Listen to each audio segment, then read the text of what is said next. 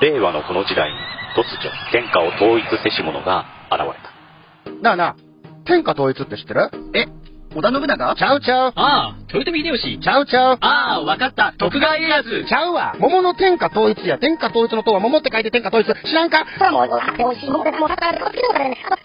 う食べてますけど？食べとんかい甘くて美味しいさくらんぼ、桃、りんごは、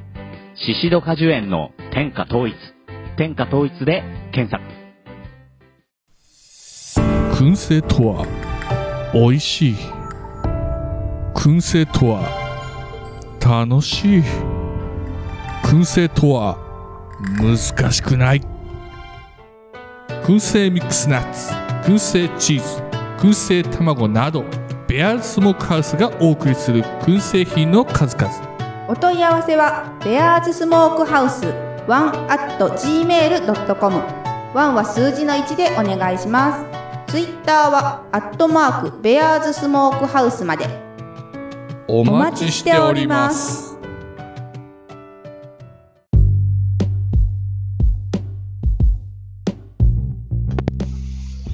はい、えー、クレイジーアグリージャパン始まります。えー、今日は、あーちょっと、もう、ガスヤのし、えー主観的なものが入りますので、えー、ちょっと、あと声が遠いという意見もあるので、ちょっと音声分離機能つけるので、雑音等が入りましたら、申し訳ございません。本日は、5月の26日になりますか。えー、午前30、27日になるのかな。え今日何何時だろうちょっと待って。今何時だ ?5 月の25日水曜日ですね。失礼いたしました。午前3時14分でございます。えー、今は、あいちごの育苗のためのポットに土を入れている作業をしております。えー、ちょっと土の音など入ったら申し訳ございません。えー今日はね、えー、ガス屋の考えについていっちゃうので、ちょっとお米の農家の方とかはね、ちょっと不快感を得てしまうかもしれませんが、まあ、あくまで私の意見でございますので、えー世界的にね、えーえーアメリカやあオーストラリアの利上げによってですね、日本の円がだいぶ安くなったっていう話を皆さん耳にするかと思うんですが、えー今、130円を超えていた、一時期超えていた1ドル、えー今は127円かな、えーぐらいで落ち着いております。えーやはりね、えー急激に行き過ぎた円安は、あえー少しね、えー是正されて、えー今多分125円を切る方向に今、えーラインを超えてきてるんじゃないかなと思っております。えー実はこれは、あのー事前に予想できていたことで、えー最初は長期的にはドルがですね、利上げをして、ドルの方に資金を移していた方が有利に資金を増やせるんじゃないかということで、え世界中の資金がドルに、変わった中で、特に円がね、えー売られて、えードルが買われるという状況がありました。えーしかしながら、えー国力の力から、購買力陛下からですね、えー、算定するに90円から110円が、あ日本とかっていうか、あ金庫が取れてるあたりだろうというう数値もありましてですね、えーやはり行き過ぎた、あ家康、行き過ぎた円高はある程度そちらの方に収束していくのじゃないかなと。えーこれがですね、えー発展途上国である程度国力差がはっきりしてての為替相場だったら、あえーしばらくは戻る気配はないと思うんですが、まだまだ日本では世界で稼いでる企業がいらっしゃいますので、また日本国内でもまだまだあ売れるものもね、日本のものが割安になればあ会社を買ったり株を買ったり、えー大きな例で言えば、えーボーイングの、えーでっかいジャンボジェット機がですね、えー海外から見えれば JAL とか ANA がですね、売るジャンボジェット機が海外から見れば超魅力的な値段になってるということであれば、もし、えー国内でですね、えージャンボ機の需要が減れば JAL とか ANA は、えー航空機を売るでしょう。そういった大きい金額も為替決済の対象になったり、えーするわけで、まだまだ日本の国内からそういう大きいものがなくなったりしてないっていうことを考えると、まだ日本には売るものもあるし、資産もあるし、えーなので、ある程度の水準まで、えー120円切るところまでは行くんじゃないかなとガス屋は思っています。あと、国内の肥料不足についてもですね、えー皆さん、えー高くなってね、農家の皆さん、あのーかなり、えー危機感を抱いて、えー特に溶液栽培とかですね、えー水耕栽培やられてる方は必死になって今、えー肥料の、えー 特定の品目がね、えーすでに品薄になって、手に入りにくい状態ですね、えー硫酸マグネシウムとか、まあ、いろいろ手に入れない、えーことになってるんですけども、で変えるっていうことは、経営的判断で、えーまだ、あ例えば、イチゴを作るならイチゴ、メロンを作るならメロンを作るという上で肥料を買ってもまだ利益が出るという憶測のもと、予測のもとですね、肥料を買ってる行為をしてるのであって、えーそれで、えー値段も上がってるわけですね。売る、買う人がいるから値段が上がっても売れるわけです。で、えー考えてみてもらいたいんですけど、お米がこれだけ安くなって余ってる状況なのに、日本ではまだ、全日本全国、皆さんゴールデンウィーク終わった後で田植え、まだ北海道とか寒い地域はね、田植え終わってないでしょうけども、えー田んぼに肥料をまいてるんですね。で、本当はもう、今年も700万、今年は700万トン切るぐらいで予測で、680万トンから650万トンぐらいまで米減るんじゃないかって言われてるんですけども、あの、ある程度守られてきたっていうのもあって、まあ、義務感じゃないけども、商売を抜きにして、えー窒素、リン酸カリの入ってる肥料をですね、日本全国で消費してるわけです。まあ、それによって肥料需要も高まったっていうのもあるんですけども、日本でね。だけど、あ本当は、あもう少しある程度お米よりも違う作物に転換して、そちらの方に、えー窒素、リン酸カリをですね、投入するようなのが本当は、ああなんていうのかな、あ自由なあ経済活動が行われてるんじゃないかなと思うわけです。もちろん全農や北連とかがですね、えー担ってるその食料安定供給とかっていうのは大事ですし、えー全農の方もですね、世界中で、えー肥料の、え安定供給のためにですね、えーある程度投資をしてですね、えー農林中金とか、あーいろいろなところもあるでしょうけども、おー鉱山を確保したりですね、してるわけでございます。あただし、その、あ戦略ゲームなどやってられてる方は、あのそういう感覚あると思うんですけども、資源があって、それで、その資源をどう割り当てるかっていう時に、まあ、日本はね、社会主義の国とかでもないし、独裁した国家でもないので、本当はそういう自由な、えー自由、自由経済が行われてですね、本当はお米が儲からないんだったら他の作物に行って、その田んぼにまく分の肥料や農薬の資本を、資源をですね、他に振り分けるっていうのが本当は行われるはずなんですね。で、他に振り分けることができなければ、それは、えー国の規制とか、あの、経その、業界の構造的な問題であって、本当は作らないという選択肢があって叱るべきなんです。で、その作らないという選択を行った方が A さんがもし田んぼをやらない今年は儲からないから肥料も買わないと言ったら、その買われなかった肥料分は他に行くはずなんですね。例えばトマト農家さんだとか、水耕栽培やられてる水菜のところに行くだとか、その分の資源は調整されるはずなんですが、いかんせんまだお米を作っていても、利益があるからみんな対応してるわけです。例えば、お金じゃ関係なく自分の1年分のお米を作る分でもまだ肥料を払っても構わない。田んぼを荒らすよりも、あの、トントンで赤字だっても構わないという、もうこう行動のもとにやってるわけですね。でなければお米が作付けされている理由がないんですね。なので、食料危機では肥料がなくて、農産物の値段が上がらないって言ってるんですけども、あの、実はこれ大きい人よりも中小の人の方が、あの、頑張っちゃうんですね。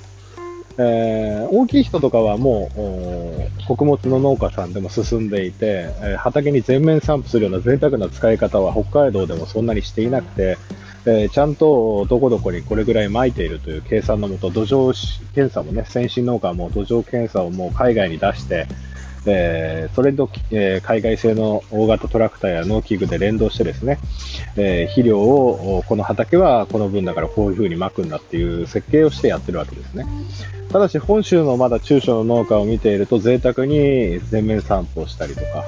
えー土壌検査もせずに、えー目分量じゃないけども、えーまあ、なんて言ったらいいんですか。簡単に言うと、えー肥料袋に書いてある1玉あたり3体から6体とか、あー駆動石灰に至っては、駆動石灰はね、窒素リン酸カリと関係ないですけども、例えば、えー駆動不足だったら4体から、あ、違う、えー普通だったら3体から6体巻いてください。駆動不足な畑だったら、じゃあ6体から10体巻いてくださいみたいな曖昧の中で巻いてるっていうのが現状で、まだまだ贅沢に使ってる分はあるわけです。で、特に、えーお米に関して言えば、あ1票の値段も去年はだいぶ下がりました、新米の値段。それでもまだ田んぼに投資し続けるっていうことは、あまだまだ私は食料危機が来ないのかなと思っております。本当に肥料がもう少し高騰して、じゃあもう田んぼをやらないという選択が出てくる。もしくは肥料をやらないで、えー田んぼ作付けするっていう、えー方が出てきて、えーその分の肥料が浮いた分が回ってくるんじゃないかなと思ってます。えーではないと、あの国の方の規制がおかしいという声が上がってくると思うんですね。あ他の田んぼを主主戦力としてない農家にしてみれば、田んぼに回してる分の資源をなぜこっちに回さないのかっていう話になるわけです。でもし、えー日本の本当にお米がですね、今、えーある程度、今食、食の安全保障という名目あるんですけども、輸出というのも増えてきてるんですけども、あのーなんて言ったらいいんですかね、えー日本の農業がもうちょっとそういうふうな流動的になってきたら、えー面白いことにな、面白いというか、なるんじゃないかなと。えーお米の方も輸出とかで需要喚起して、えー供給の方をですね、もう少し、あのーなんていうんですか、需要に見合った量に調整していけば、えーなるんじゃないのかなと。まあ、飲食店がこれからあコロナ、アフターコロナでどういうふうに動いていくか別ですけども、まだまだ日本の農業の構造を見てみると、あまりにも資源がお米の方に行き過ぎてるというところでございます。もし、もしですが、今のお米とかの、その、機械とかの、もし農機具メーカーがですね、コンバインとトラクターを作っていれば売れるっていう、えー社会からもう少し早く脱却していれば、例えば前に、ポッドキャストでも話したかな、ほうれん草自動収あの、ね、コンバインのように収穫していく機械だとか、あもう少し園芸の方にね、えーもうちょっと既存の技術でできたことが、もうちょっとまだまだいろんな機械が出てきたんじゃないかなと思うんですね。やはりもうこれからコンコンバイン、トラクターだけでは農機具メーカーも国内で生き残れないとなると、人がいなくなるってなるとロボットとかそういう風になってくると思うんですけども、えー電子立国と言われた1980年代から90年代にかけた日本でさえもですね、えー農村の農家の後ろをついてくるロボットですら登場したのがここ近年であることを考えると、あちょっとパラダイムシフトが遅れてしまったのかなと思っております。えー日本食料の安全危機と申しましてもですね、えーまあ、えーこの考えを言うとよく非難されるんですけど、農産物の値段が上げられれば農家もっと潤うんだとか、えーそういうことあるんですけども、ある程度富の再分配のところで、補助金等のところで、えー間接的に消費者が税金を使って農家に対して、えー一部を払っているとことを考えると、えー農産物の値上がりがゆっくりになるのは致し方ないのかなと。えーまたあ、葉物野菜農家とかね、乱高下激しい農家は別としても、ある程度守られてきた農産物は前も話した通りですね、えー上がるのも遅い。下がらない代わりに上がるのも遅いわけですね。なぜなら業界全体で安い時でも補助金等を使って、えー助成金とか使って買い続けていたわけで、えー日本のお米も20万トンぐらい毎年、えー備蓄米として買い上げられてるわけで、えー明らかにもう需要よりも供給の方が過多になってる。で、日本人はもうおお米と、えーパンの消費量はパンの方が上回るという風になっている。ということを考えるとですね、えーお米のお生産効率化はある程度この100年で、えー2倍、3倍とはなったんですが、えーその代わりお米の消費量は、1人当たり、日本人1人で100キロ消費してたのが、えーこれ今の時点で50キロまで減ってきてしまう。ということを考えると、やはりもう少し違う作物に、もう少しシフトしていかないと、もっと資源の投入を増やしていかないと、あ本当に東南アジアのようにお米しかできないような農業しか残らないんじゃないかと。あ肥料がなくても水さえあってなんとか一旦部、昔は8票、9票肥料入れて取ってたんだけど、今は4票だねっていう世界が、3票とか4票だねって世界がもしかしたら来てしまうのかもしれない。だから、ただまだ買い続ける人がいる限りは、まだまだ安心だと思います。本当に店頭からなくなる。あの、特殊な肥料ではなくて、本当にベースな肥料がなくなってきたら、本当の食糧危機の始まりではないかなと思いますが、お米はまだある程度最後まで残るんではないのかなと。備蓄米もあって1、1年不作であっても2年ぐらいは持ちそうな量は備蓄しているとは思いますので、え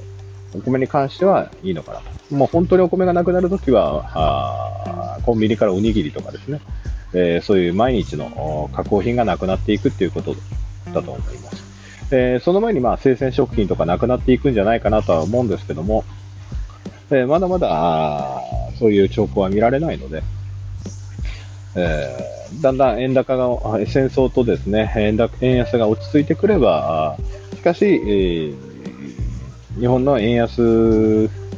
とかですね、原価高由来のインフレ傾向というのは少し始まるんじゃないかなと思います。なぜなら辞めていく人も出てくるわけで、市場から退場する人が出てくれば、えー、必然的に供給が絞られて、えーえー、需要との調整が行われてですね、値段は上がっていくのが世の常ですね。これが上がってこないってなるときは、農家に補助金が出ているだとか、えー、制度的に何かミスがあるとか、えー、価格転嫁を許さない中間業者の不正があるだとか、えー、そういったものが出てくるのではないのかなと思います。えーしかし、あの、一次生産者がいなくなると、今いる中に入っているですね、えー、市場関係者、仲卸、問屋、えー、商社などですね、えー、あぶれてくる人が出てくるわけで、えー、なのであまり一次生産者をいじめすぎると、実は自分たちも、実は、えー、生きていけないっていうことが最近、物がなくて困ってるっていうのも話も聞きますから、まあ、まあ、それは適正な値段を出してないからだっていうのもあるんですけども、えー、いうことの繰り返し、あの、実は、実は全部連動してる。みんなの一次生産者どうしても2次、3次の人たちを非難しがちだし、間中抜きされてるだとかですね、えー、そういうことを言うしあるんですけども、ただ、えー、中抜きは当たり前なんですね。じゃないと商売が続かないわけで。我々農家だって自分の生産資材以上の生産費にかかった以上のものをの価格で売り出さないと生きていけないわけで、生きていけるってことは年金だとか補助金もらってるだとか、土地が当たったとか、家賃収入があるとかですね、えー、都市部で農業やってて実はマンション経営やってんだとかですね、あの、もう、米作り何代目だってって、も資本の蓄積が十分で、えー、ある程度のですね、あの、経費のペイが終わっている家だとか、えー、で、資本の蓄積があって、土地も持っててとか、そういうね、えー、人たちが残っていくのではないかと思うんですけども。あのー、明らかにその、日本の農家っていうのはやっぱり後継者が優遇されたっていうのもあると思うんですけども、私も若気の至りでいろんなことは意見で、えー、方々で言ってしまったんですけども、あ本当にまっさらになってですね、新しいこと一から始めようとしてみるとですね、あの、既存の農家のあの、後継者ほど、まあ、あ外に出たことがない。まあ、外に、ねまあ、やんちゃして外に出てても戻ってきて、なんだかんだ家の親父と同じことをやってですね、やってきてて、で、周りの農家が落ちぶれていくのとか、周りの人が困っているのを見ても自分が理解できないから、えー、ひどい言葉をかけたりとかですね、あの、あの、とんでもないことを 提案してきたりとか、いろんなことはを見てきましたけども、あのやはりそこら辺は、あの日本のその、やっぱり明治維新から発展してきた人的資源というところで、やはり当時と今なぜ発展できないのかって竹中平蔵先生も YouTube でおっしゃってましたけども、あのやっぱりそういったところで劣化っていうのは起きているんじゃないかなと思います。あの、農地集約化も本当にやる気ある本当に経営的なセンスを持った人がどんどん集約化していくっていうのが本文だと思うんですが、えー、既存のですね、えーえー、地主階級だった人があずっと資本を蓄積して、もちろんその家の努力もあるでしょうけども、して、やってきたのがまたそっちの方にその地域で集約化されていくと、その、まあ、そのお米に補助を出し続けてですね、あの、そういう人たちを生き残らせていくと、実は資源もそっちの方に取られてしまって、実は、えー大根とか白菜とかキャベツの方が、今値段はね、低かったりしますけども、仮にそっちの方が需要があるのにお米を作った方が安定経営ができる。人が少なくて済む機械化が進んでるからっていうことでお米をやり続けてしまう世の中の規制を続けていくと、難しくなっていくんじゃないのかなと思います。なんで、クラブハウスで議論をしてて、やっぱり年の上の方は外資の導入とか農、その農地で農地法で農家を守ってるっていうことに関して、まあ、えー海外の中国人の中国チャイナマネーで変えられるんじゃないかって危機感が持ってる方いっぱいいるんですけども、やはり、どっかで修行してから農家をならなきゃいけないとか、あの、ちゃんとその農業技術を持ってないと農業やっちゃいけないとか、農地を荒らされちゃうとかってあるんですけど、別にいいと思うんですよね。あの、失敗してもいいだろうし、いきなりうまくいく人もいるかもしれないし、新しい考えが生まれて、新しい農法、新しい生産体系が生まれるかもしれないし、お金を持ってる人が農地法の縛りで、実はお金で解決できないことがいっぱいあるわけです。例えば農業やりたいとお金持ちがある程度、例えば2000万とか3000万を持って農業界に参入しようとしても、農業委員会に認められなければ農業法人も農地、法人は作れるけども、農地が持てる法人は作れない。まあ、資本規制もあるし、株式の浄土制限もあるし、ある程度、あその、なんて言ったらいいんですか、あの、農業に従事してないと農業生産法人の役員とかの要件を満たさないとかですね。でもお金を持ってる人がお金で解決するっていうのもある程度あって叱るべきだと思うんですね。大企業が資本を投じて、えー農地を開発するっていう時代もいいかなとは思うんです。ただ、今はあ激減緩和の移行期間でありますから、今は先に中小の農家さんたちを大きくして、法人を進めてですね、あの、ある程度競争力が整った状態で既存の三次産業とか、6次産、あの、サービス業の企業、資本を蓄積した企業が参入してくるっていう、えー、多分方向にシフトしていく、だんだんとシフトしていくんではないかなと思います。えー海外に土地を買われたりとかですね、その、なっても最後は国民の選挙の判断でですね、法律を変えて外資はその、農地を使って、その、海外に物をある程度持っていくのを禁止するとか、そういうことも最後強行手段としてはできますから、まあ本当はね、民主主義でそういうことあってはいけないんですけども、でもその国の経済とか食糧危機になった場合は、そういったこともできると思いますので、えー外海外の人が日本の土地を買ってもですね、日本の固定資産税を払ってくれるわけで、えーそういった面でも、えーリアリストのはなってですね、プラスマイナスを考えてやっていかないといけないのかなと思います。中国人が北海道の山林を買いあさってるってみんな危機感を抱ってるんですけど、ということは誰かが助かったかもしれないし、でもその買った中国の人は固定資産税を払ってるわけです。払わなかったら固定資産税未納ということで差し押さえられて競馬にかけられちゃうわけです。自治体とかに取られてね。だから日本の土地を買って日本の固定資産税を払ってくれて、また日本でもし商売やってたら所得税も払って住民税も払ってくれるわけですね。まあ、あの、シンガポールだとかドバイにね、席を持ってその払わないっていう節税をする方もいるかもしれない。でもそれを許してるのは日本の法律であって、税法であって、そこは、それがダメだと思えば選挙で政治家を選んでですね、税制を改正するとか、えーいう方向に行かなきゃいけないと思ってるわけです。なので日本人はやはりその、自分たちが車を海外に売って、金を稼ぐのはいいと思ってるけども、海外から日本に来て商売する外国企業に対しては本当に嫌悪感を抱くんですね。まあこれはこうどのナショナ国のナショナリズムでも同じことが、ナショナリストの人たちで同じことを思うのかもしれませんけども、やはりそういった面で日本人ってどうなのっていう、海外で交渉するときに日本で米を守れとかですね、じゃあ日本の自動車の関税なくしてくれ、じゃあアメリカから農産物の関税安くしてくれって言われるの、これが交渉なんですよね。なのにそこで騒いでる。でも、リアリストは見ない。絶対トヨタとか日産の方が海外で外貨を稼いでるわけで。日本の米なんか日本の農産物をビビってるわけで、リアリストが交渉に当たったら、じゃあ日本の自動車産業を守れば、まあ間接的にそこの税収上がったので、間接的に税収で農地を守れるとかですね。またそこに働いてる従業員の所得が上がれば、還流されて日本国内の一次産品に、えーのあの消費に回るだろうとか、そういう考えもあるわけですね。なので、もうちょっと、えー俺的には話してて、俺、確かにその、あの、海外に買われる外資規制をすべきだっていうあの考えもわかるんですけども、ある程度そういうプラマイを考えないといけないと思うんですね。日本人が海外に行って土地を買ってホテルを建てて、海外の人にね、どう思われてるかって考えてる人って本当にないと思うんですよね。ただ、日本は本当に海外の企業が来てる、日本で商売してると、本当に、日本企業のやつを買うんだとかね、いうわけです。ただ、日本人も変わってきてて、もう6、7割、まあ、日本のパーツ使われてますけども、本当に iPhone をみんな使ってるわけで、昔だったらみんなソニー買ったりとかですね、シャープ買ったりだとか、富士通買ったり、えー D シリーズの三菱買ったりとかいろいろやってたわけですけども、愛国心の表れだとは思うんですけども、あノキアはね、えー選択されなかったですけども、やはりいいものはいいと使わないと、うん、iPhone とか MacBook だとかみんな買ってきたわけで、だからもう、そういったことをね、えー少し外して、日本人としての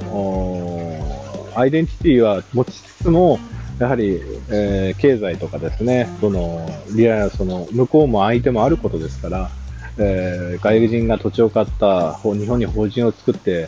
えーなんか農業をやるとか、そういうのを単純に反対するっていうのはどうなのかなとは思うわけです。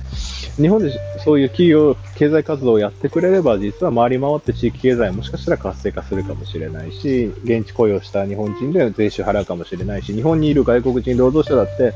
えちゃんとしてビザ持ってる人だったら日本で住民登録をしてですね、住民税を払って年金も払うことが前提となっていて、で、また企業体であれば、あ社会保険はもう加入義務があるし、源泉徴収する義務もあるし、だから、そこで日本で税収が上がった富の再分配は、あと我々が政治家を選んでやっていくっていうことも一つの手なんじゃないかなと思うんですね。えー自分の理想論ばっかりあの語るのもいいんですけども、やはりそういったところも必要なんじゃないかなと考える次第です。ちょっと経済の話から外れちゃったんで、クレイジー経済学とは今日目タイトルは打ちませんけども、あそういった考え、私ちょっと農家を見てて遅れるなっていう。で、後から新規参入する人に関して完璧を求めすぎてる日本人。あ次世代投資資金もかなり絞ったですけども、絞れば絞るほど私はその、次世代投資資金の本来の目的、農家を増やすっていうのはちょっと、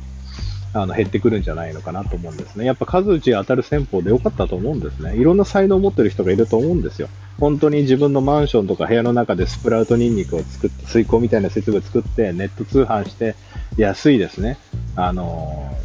そう、送る方法を見つけて、自分で売ってらっしゃる方もいらっしゃるし、ね、本当にいろんな方向があっていいわけなんですよね。それも一つの私は農業だと思うし。うんなので、これからどんどん農地とか企業参入増えてくると思いますけども、そこら辺に、えー地元に来るから反対だとか協力しないとかではなくて、えーそのトータルの収支を見てですね、えーじゃこれがじゃあ自分の住んでる町の税収になるならばとかですね、えーどうせ人がいなくてですね、放置されてる山林だったら別に構わないわけですよ。で、そこが開発されて地価が上がれば固定資産税も入るし、えー地方税収にもなるし、そこで商売してくれれば、その人件、あの、人を雇用してくれる。同じ話の繰り返しになっちゃったので申し訳ないですけど、まあそんな感じで、まあ肥料高もガソリン高もある程度の価格まで行くと買わなくなるという選択が生まれてくると思うので、そうすると、今まで贅沢に畑に全面散布してた人が少し考えて、畑の植えたものの株元に集中散布するとかですね、また別の資材を持ってくるとか、えー別の作物に転換するとかですね、そういった風に変わってくるんじゃないかなと思ってます。なので、えーまだまだ私は楽観視している次第であります。まあ、危機感を持って先にですね、肥料の確保とか動くことといいと思うんですけども、私が言ってることが正しいとは言ってませんので、ただ私の考えとしてはそういうことなんじゃないのかなと思ってるわけです。だからみんな肥料不足だ、高い、なんだなんだって騒いでるんですけども、うん、私はもうちょっと、うん、だまあ、メ農薬メーカーも肥料メーカーも農機具メーカーも全てお米に向いてしまってるっていう現状を見ると、一部ではちょっとパラダイムシフトが起きないと、同じことの繰り返しになるのかな、というのは思ってます。えーちょっとね、えー長い休憩時間になってしまいましたけども、えー27分48秒というところなんで、今日はこのぐらいで終わりにしたいと思います。えーあと、ああーガセはですね、えークレイジーアグリジャパンとツイッターでですね、えー自分に葉っぱをかけるために、ちょっと面積とかね、ハウス建てようか悩んでたんですけども、イチゴの方を主軸に置いていくことを決意いたしましてですね、えーこの度ハウスを建てることにしました。えー面積は 30R、100メーターかけ、まあ、台形の感じなんですけど、台形の畑なんでね、単純に、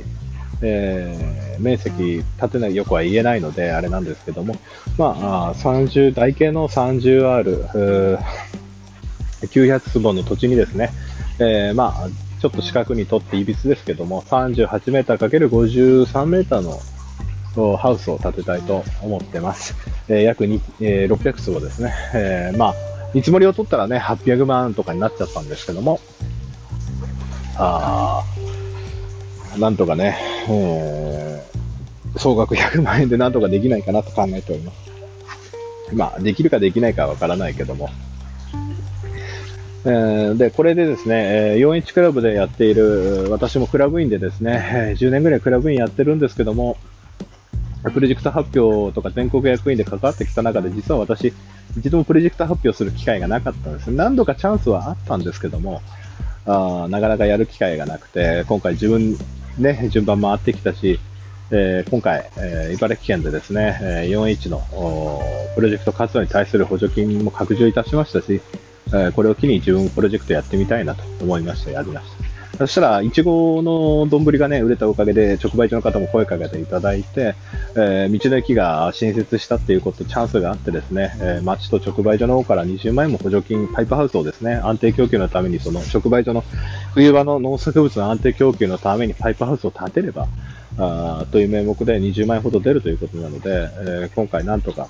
えー補助金をですね、集めて、なんとか自己資金ぶっ出してですね、なんとかやっていきたいと思ってます。で、最近強靭化、強靭化ばっかりって、コストばっかり高くなって、参入障壁になっている、えーパイプハウスにちょっと一石を投じたいなと思って、できるだけコストを抑えてやっていきたいと思ってます。えーまあ、い一作とか二作取れれば元が取れるような値段なんですけども、あの、みんなに馬鹿にされるんですけども、でも、高い高いで騒いでるなら使わなきゃいいじゃないかっていうのは思っていて、本当に。でも、この高い時に、その何かで安いもので代用できたりとかですね。まあ別に数年で壊れてもいいんですけども、ここでみんな新規でハウスの建設と止まるわけですよね。で、資材が投入できないわけです、みんなまたからね。なので、いちごとかですね、そのメロンとか、ハウスが必要なものっていうのは、しばらくの間、作付け面積が増えることに制限がかかるわけですね。その中での減ったり増えたりはあるんですけど、パイプハウスを持っていなければ話にならない作物なわけです。えー路地で春先には取れるかもしれませんけども、年末からの、年末とか冬場の需要期に対するイチゴっていうのは、これからハウスを建てない、建てる人が少なくなると思えば、そこであえて、そこの面積を増やせれば、大儲けできるチャンスがあると私は思ってます。だから、他の人はまともなハウス、まともな既存のもののシステムで、でそれが最適化されてるから、融資を受けて作れば一番いいんでしょうけども、絶対に経営を圧迫するわけですね。2年前の人が、あ2000万で建てられたのが、今2500万とか、500万多く払わないと建てられないとかってなってますので、でそうすると絶対経営に圧迫してくるわけです。既存の人の競争になるわけです。ただ、あえてその倒壊とかですね、災害による倒壊リスクを抑えながらもです、あの、覚悟しながらやっていって、で、こっちの方がリスクも少ない、リスクも少ないってわけじゃないですけど、栽培技術が未熟なうちは私、そういう設備ハウスいらないのかななんて思ってもいるんですよね。うん未熟なら未熟なりに考えながら、ここはこう代用できないかなとは思ってて、皆さんね、専業の方は12月に絶対出さなきゃとかなってるんですけど、私としては、もしですよ、もし確かにそこで儲ける機会損失は受けますけども、もし保温効果が少しぐらい劣って1月とか2月にずれてしまったとしても、あの設備費が安いので、損益分岐点はだいぶ低くなっているわけで。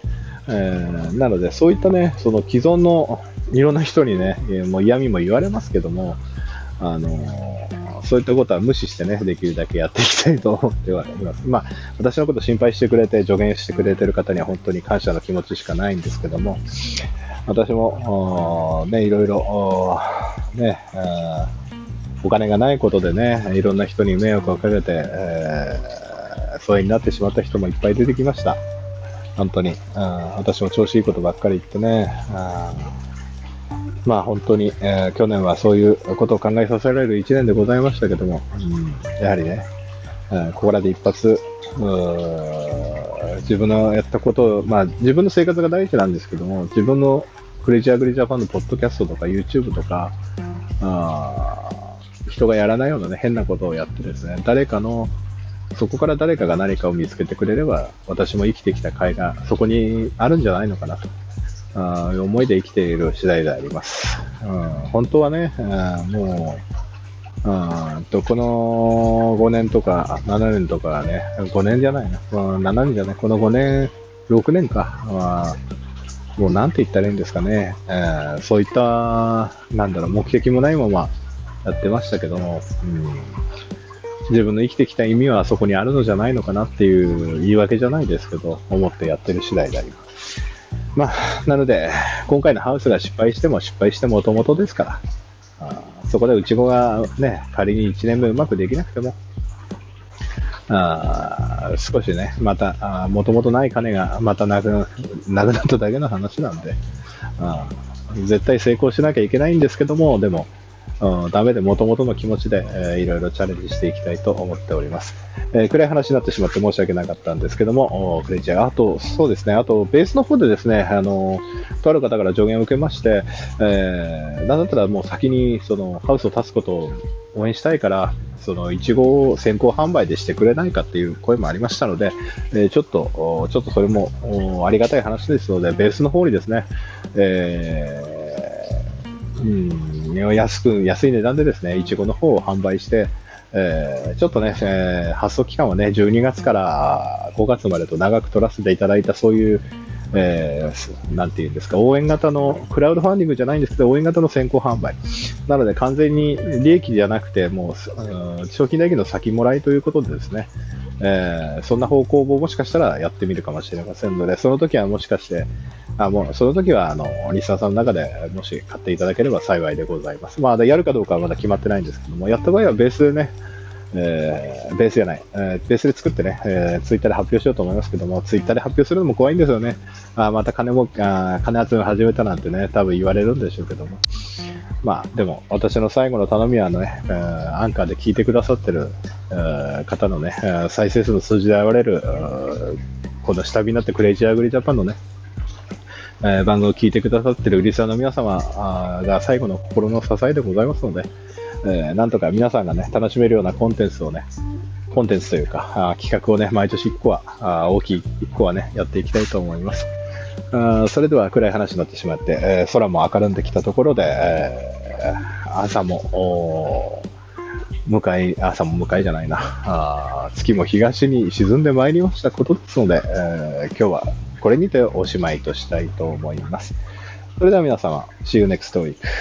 うん、違うな。See you next time. またいつかどこか会う日まで。See you next time. Goodbye.